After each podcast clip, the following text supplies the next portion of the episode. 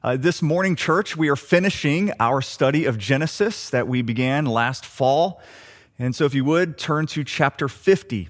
Um, chapter 50 really is a summary of all 50 chapters that we have found in Genesis, all the way from the creation story to the end of the life of Joseph. And we won't be reading all of chapter 50. Uh, we'll begin in chapter or verse 15. When Joseph's brothers saw that their father was dead, they said, It may be that Joseph will hate us and pay us back for all the evil that we did to him. So they sent a message to Joseph saying, Your father gave this command before he died Say to Joseph, Please forgive the transgression of your brothers and their sin, because they did evil to you. And now, please forgive the transgression of the servants of the God of your father. Joseph wept when they spoke to him. His brothers also came and fell down before him and said, Behold, we are your servants. But Joseph said to them, Do not fear, for am I in the place of God? As for you, you meant evil against me, but God meant it for good to bring it about that many people should be kept alive as they are today. So do not fear. I will provide for you and your little ones. Thus he comforted them and he spoke kindly to them. This is the word of the Lord. Thanks be to God. Pray with me. Father, we ask that you would honor the very reading of your word and through your spirit, you would now open up our hearts and our minds to receive what you would have for us. I pray that my words would fall to the ground and blow away and not be remembered anymore. But Lord, may your words remain and may they change us. We pray this in the strong name of Jesus. Amen. The last time that Joseph was in Canaan was 35 years earlier. And a lot has changed during this time. Uh, I can't imagine the emotions that he had to be feeling after burying his father and then walking that road back to Egypt. The last time that he had walked that road, he was being led out as a slave. But now, this time, he is being He's going back on that road and he's going back to Egypt as the second most powerful man in all of Egypt. It would have been quite an emotional time, and I'm sure every landmark he saw triggered a memory. And his brothers had to be watching, seeing this emotional time for Joseph, and they began to get worried. Uh, when they arrived back in Egypt, that worry turned to a panic what if Joseph had only been nice to them because their father was alive, but now that Jacob is dead, Jacob, Jacob or Joseph is going to kill them? So they're terrified. So they come up with a plan, and this is the best plan that they can come up with. They send a letter to Joseph that essentially says, Dad said, be nice to us. That's their plan. I mean, they've, they've had about 17 years knowing this day was coming to think of it. That's the best they could come up with. Dad said, Be nice to us. Obviously, you can see right through that. And so when Joseph got that letter and he read it, he wept. He wept because he realized at that moment that his brothers never actually thought he had, he had truly, honestly forgiven them. He wept because he knew that for all these past years, they've been living with guilt and they've been living with shame. And they didn't have to live with that. I mean, can you imagine the guilt and the shame that these brothers felt? I mean, think of it when they had to go back and they had to tell their dad that Joseph was actually alive. I can remember as a kid, I I once I was in our church parking lot and I threw a baseball and I hit someone's car and I damaged it. When I had to go to that owner of the car and tell them what I did, I thought I was going to throw up. Such guilt and shame from that. This is a lot worse. I'm not even sure how you begin this conversation. I mean, Dad, um, you have a minute? I'd like to talk to you about something.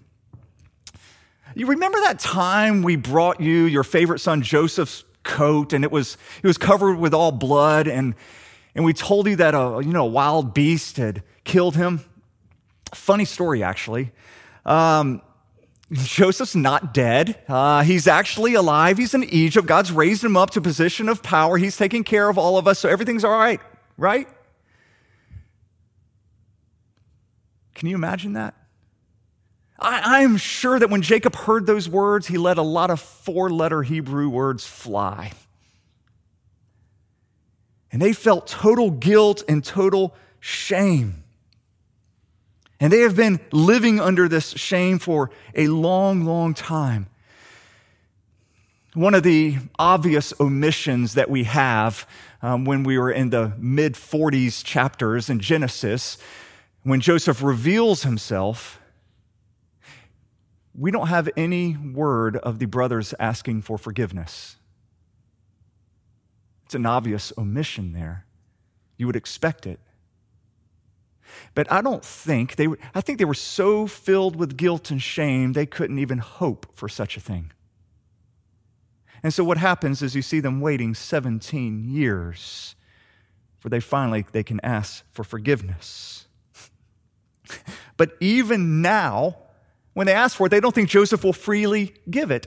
And so they come up with a lie in order to ask for Joseph's forgiveness.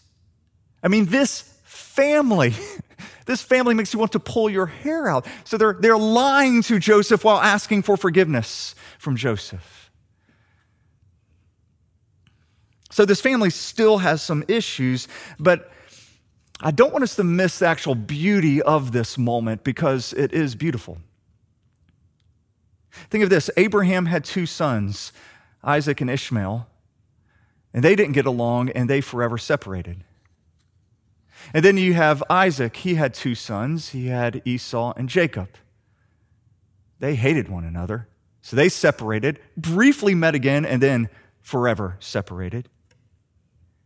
And it's not until we get to Jacob that we actually see a family reconciled. And this is what God has been after all along in this story is reconciliation. When we think of the story of Joseph, we often um, think about how God has used all that's happened in Joseph's life in order to save thousands of people from the famine. And that's, that's perfectly right. That's appropriate to think of the story that way.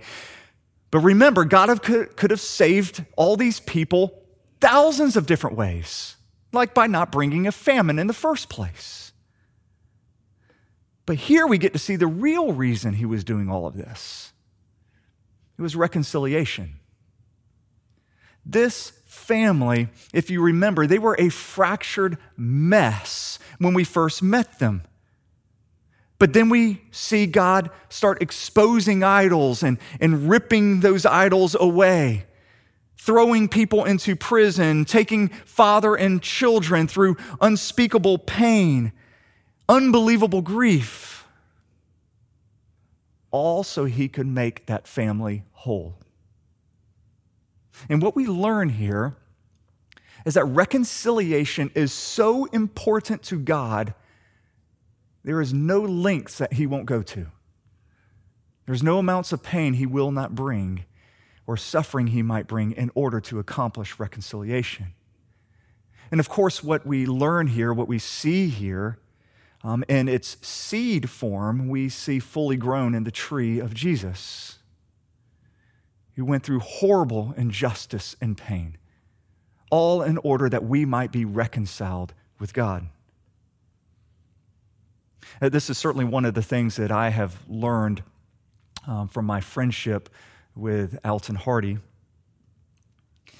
If you remember when Alton came and preached at our church, he, he talked about the horrible injustice that he had to endure, the, the, the evils that were done against him. But what the people around him meant for evil, God meant for good. And like Joseph, um, God began to work into Alton's heart to make it grow hot with compassion, uh, warm with mercy, not vengeance. And God rose up Alton in such a way that he might be used as an instrument of reconciliation. And it's become a beautiful thing. And Alton and I, we have actually, we've talked a lot about this, but, but one of the ways I can see this playing out um, in the future um, concerning both Christianity and, and race is this.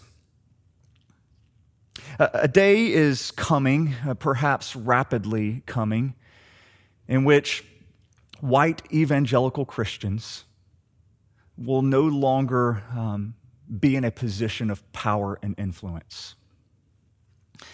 Um, this is a position that um, white pastors have enjoyed through uh, much of America's history. Um, white pastors have certainly had a whole lot of sway and a whole lot of influence over the last 200 years. Um, and it doesn't take a genius to see how this influence is rapidly coming to an end in our society. And we haven't handled that power very well anyway. So, as a white pastor now, I have to ask the question where will I go?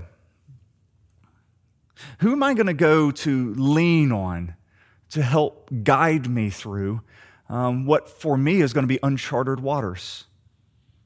Who can I lean on that's endured this, who has already, over the years, faithfully served God when they haven't had the power, faithfully served God in the face of injustice or oppression?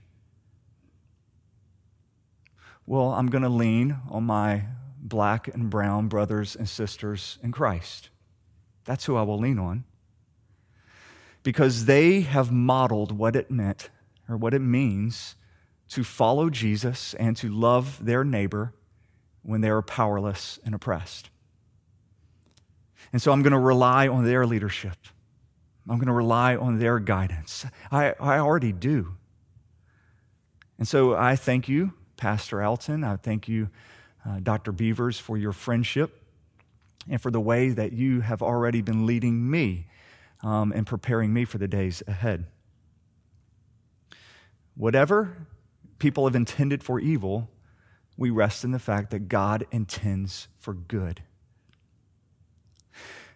When Joseph's brothers here, when they fall on their faces before him, Joseph responds with those words. Verse 20, it's the it's one of the most famous sections in all of Genesis. What you meant for evil, God meant for good. And these words serve not just as the summary of the Joseph story, they actually serve as a summary of all of Genesis. Why did God create a world that he knew would go awry? Why did God allow the serpent into the garden?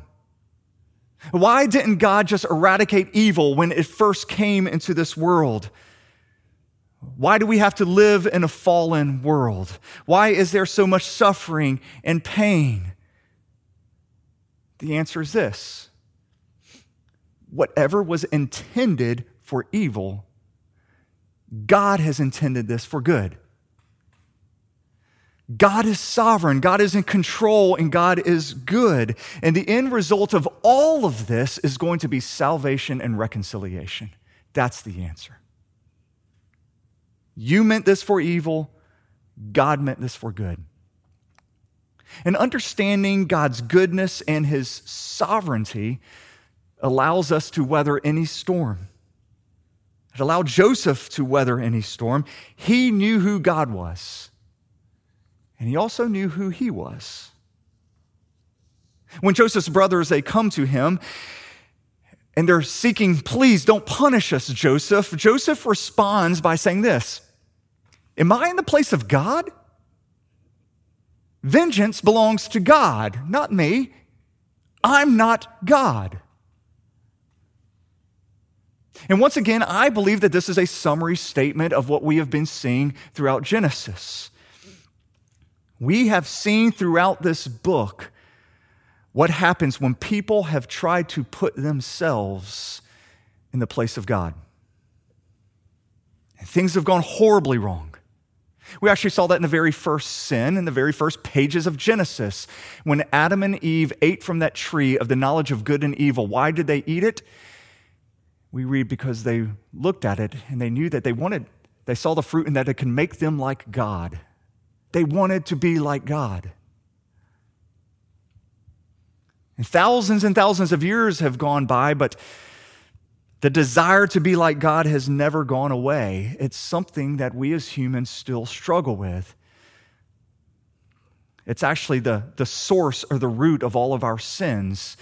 We put ourselves in the position of God. And it's easy to come up with examples for this, but I just want to give us two or three examples of, of how we put ourselves in the position of God. First is this uh, we become our own moral authority.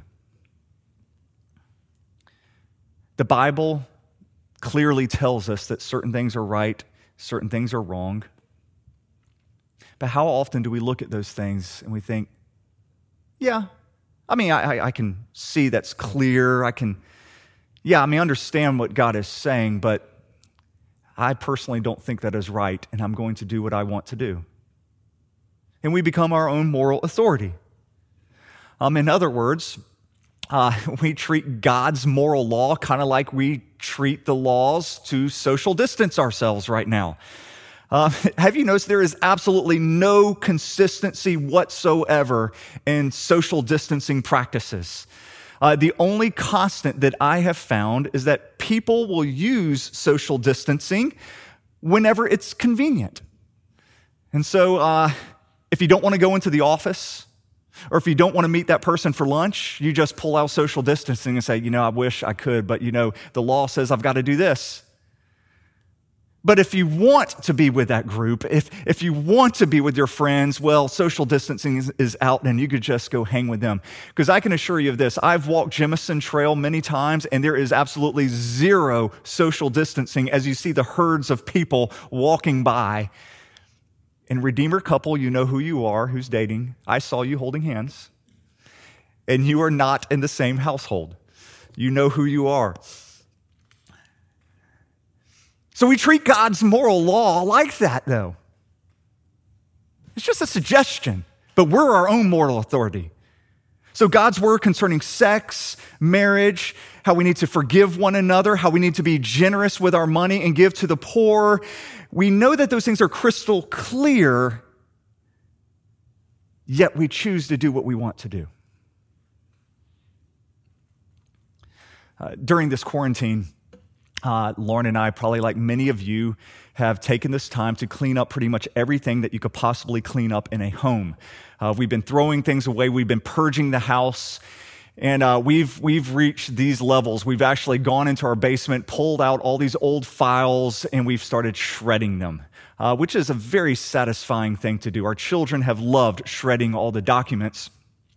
Uh, but we actually found our old W 2s. We have saved all of them for the last 24 years. And uh, so I'm looking at our old W 2s. Do you have any idea how much um, Lauren and I made collectively uh, in our first year of marriage. Together, we made $16,000 our first year. Um, even after you know, I finally finished seminary, uh, my first four years in ministry, the most I ever made was $24,000 a year. Uh, so the college students that I would take out to lunch had more money than I did in those times. Yet during all of that, um, it was just a non negotiable that Lauren and I would tithe and we would give. It's just not really something we even had to think about. It's just something you would do. And I'm not saying this in order to pat myself on the back because we were only doing what God had required of all believers, all believers to do this. I'm telling you this story because I want you to know that Lauren and I never once lacked, ever. God always provided. And this is true of every one of God's commands He gives us. I know that there are some commands that you hear and you read and are crystal clear and you hear, but you think if I obey that, that will be the absolute end to me. If I withstand, withhold, you know, not having sex until I'm married, that's going to be the end of me. If I, if I have to uh, give up on this grudge I'm holding against some person and forgive them, that's going to be the end of me. If I have to give when I don't feel like I have much money, well, that's going to be the end of me. But hear me, it won't be. You will never lack.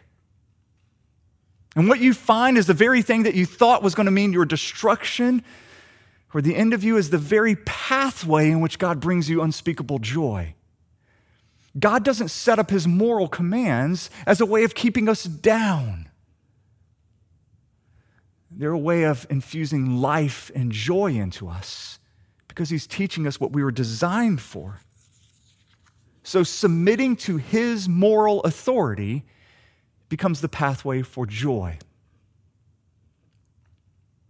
All right, let's look at another way. Another way that we put ourselves in the position of God is by acting like we are all knowing. How many times have you thought you could read someone else's mind? I mean, think about it. And how often has that gotten you in trouble? Um, yet you keep doing it. Um, you keep ascribing motive to people. You keep thinking, oh, of course, I could look in there and see the inner workings of everything going on in your heart and your mind. But this is something that belongs to God alone.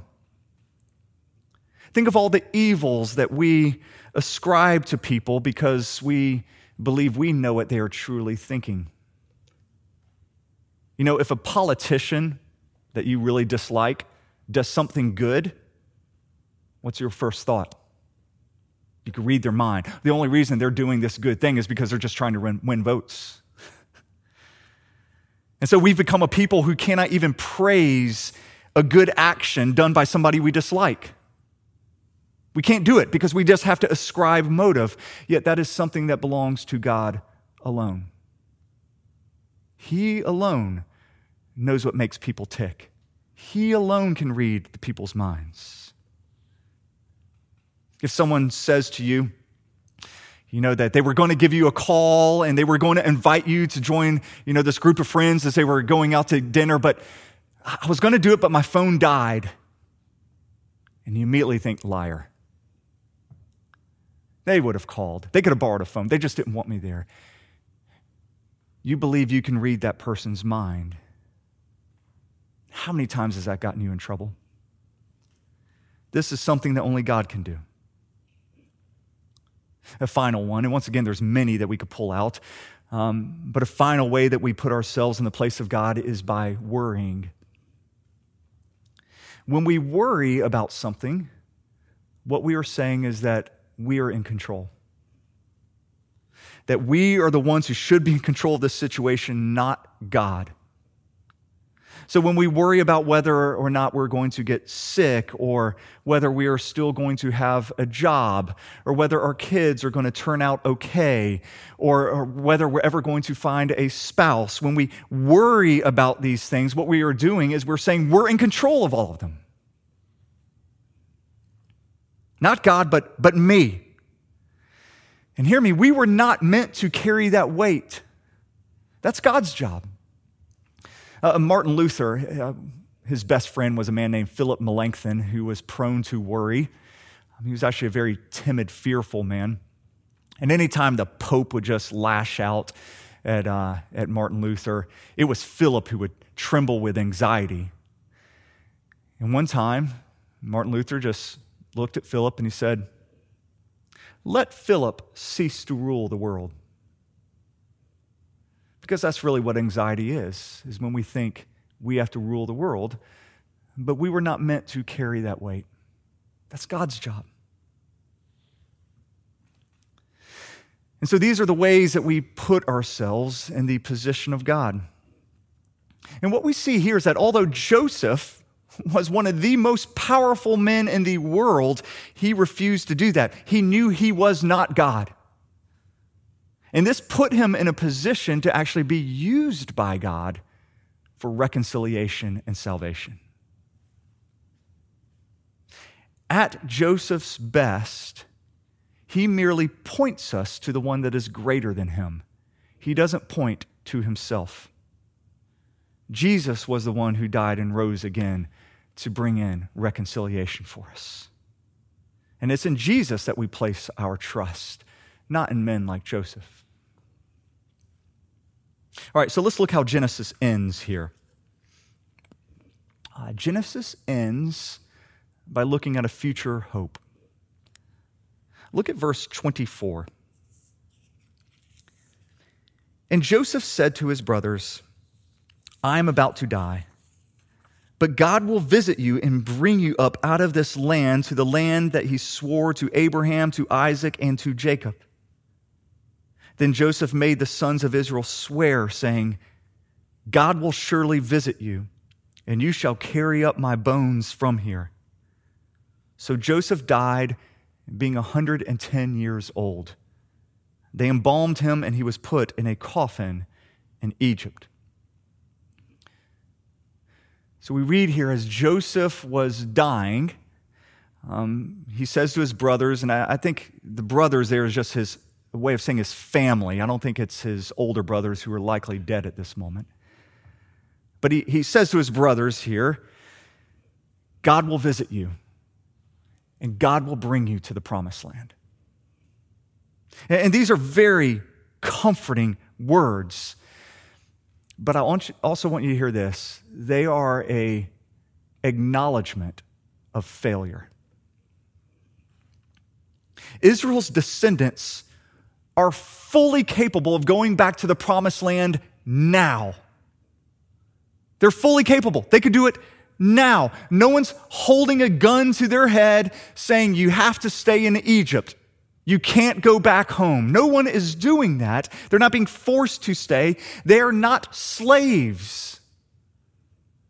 Yet here Joseph says, God has to come and to deliver them. And what we actually see is they are slaves. Israel's slavery begins here. It's, it's, not, it's not the slavery in which you're bound by chains and you have to do hard work. It's the exact opposite slavery. They are now a slave to comfort, they're a slave to wealth.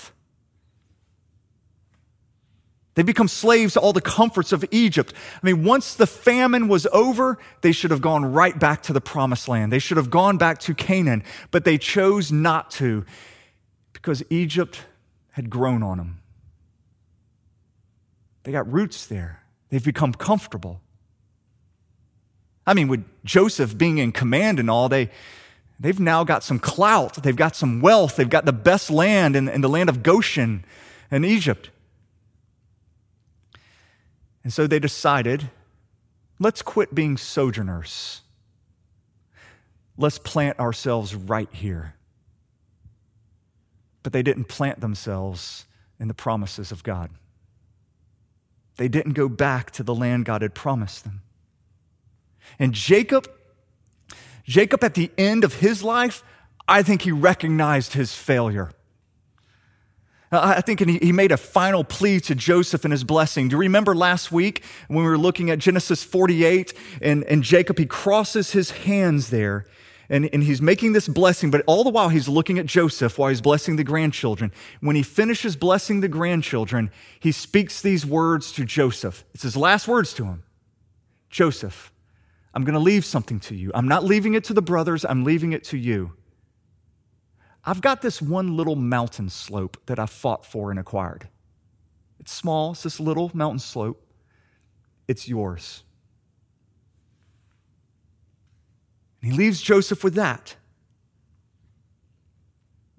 And what that is by this, this old dying man, it's actually a plea to Joseph. Joseph, I know you've become powerful. I know you have become wealthy. You have every comfort and pleasure imaginable here. But Joseph, this is not your home. I know you have endless tracts of land, all of that here. But plant yourself in the promise of God.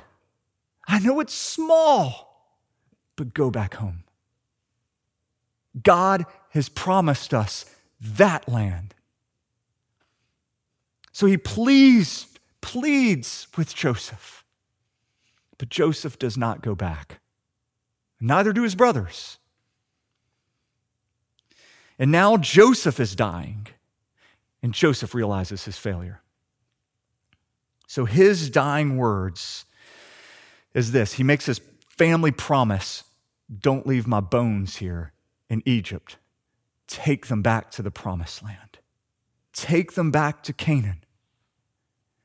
But he realizes if that were to ever happen, God would have to do a miracle. God Himself would have to come and to save them because they were enslaved to their comfort. And later they would become enslaved in chains. God did come and visit them 400 years later when he came and visited them, visited them through Moses. And he freed them.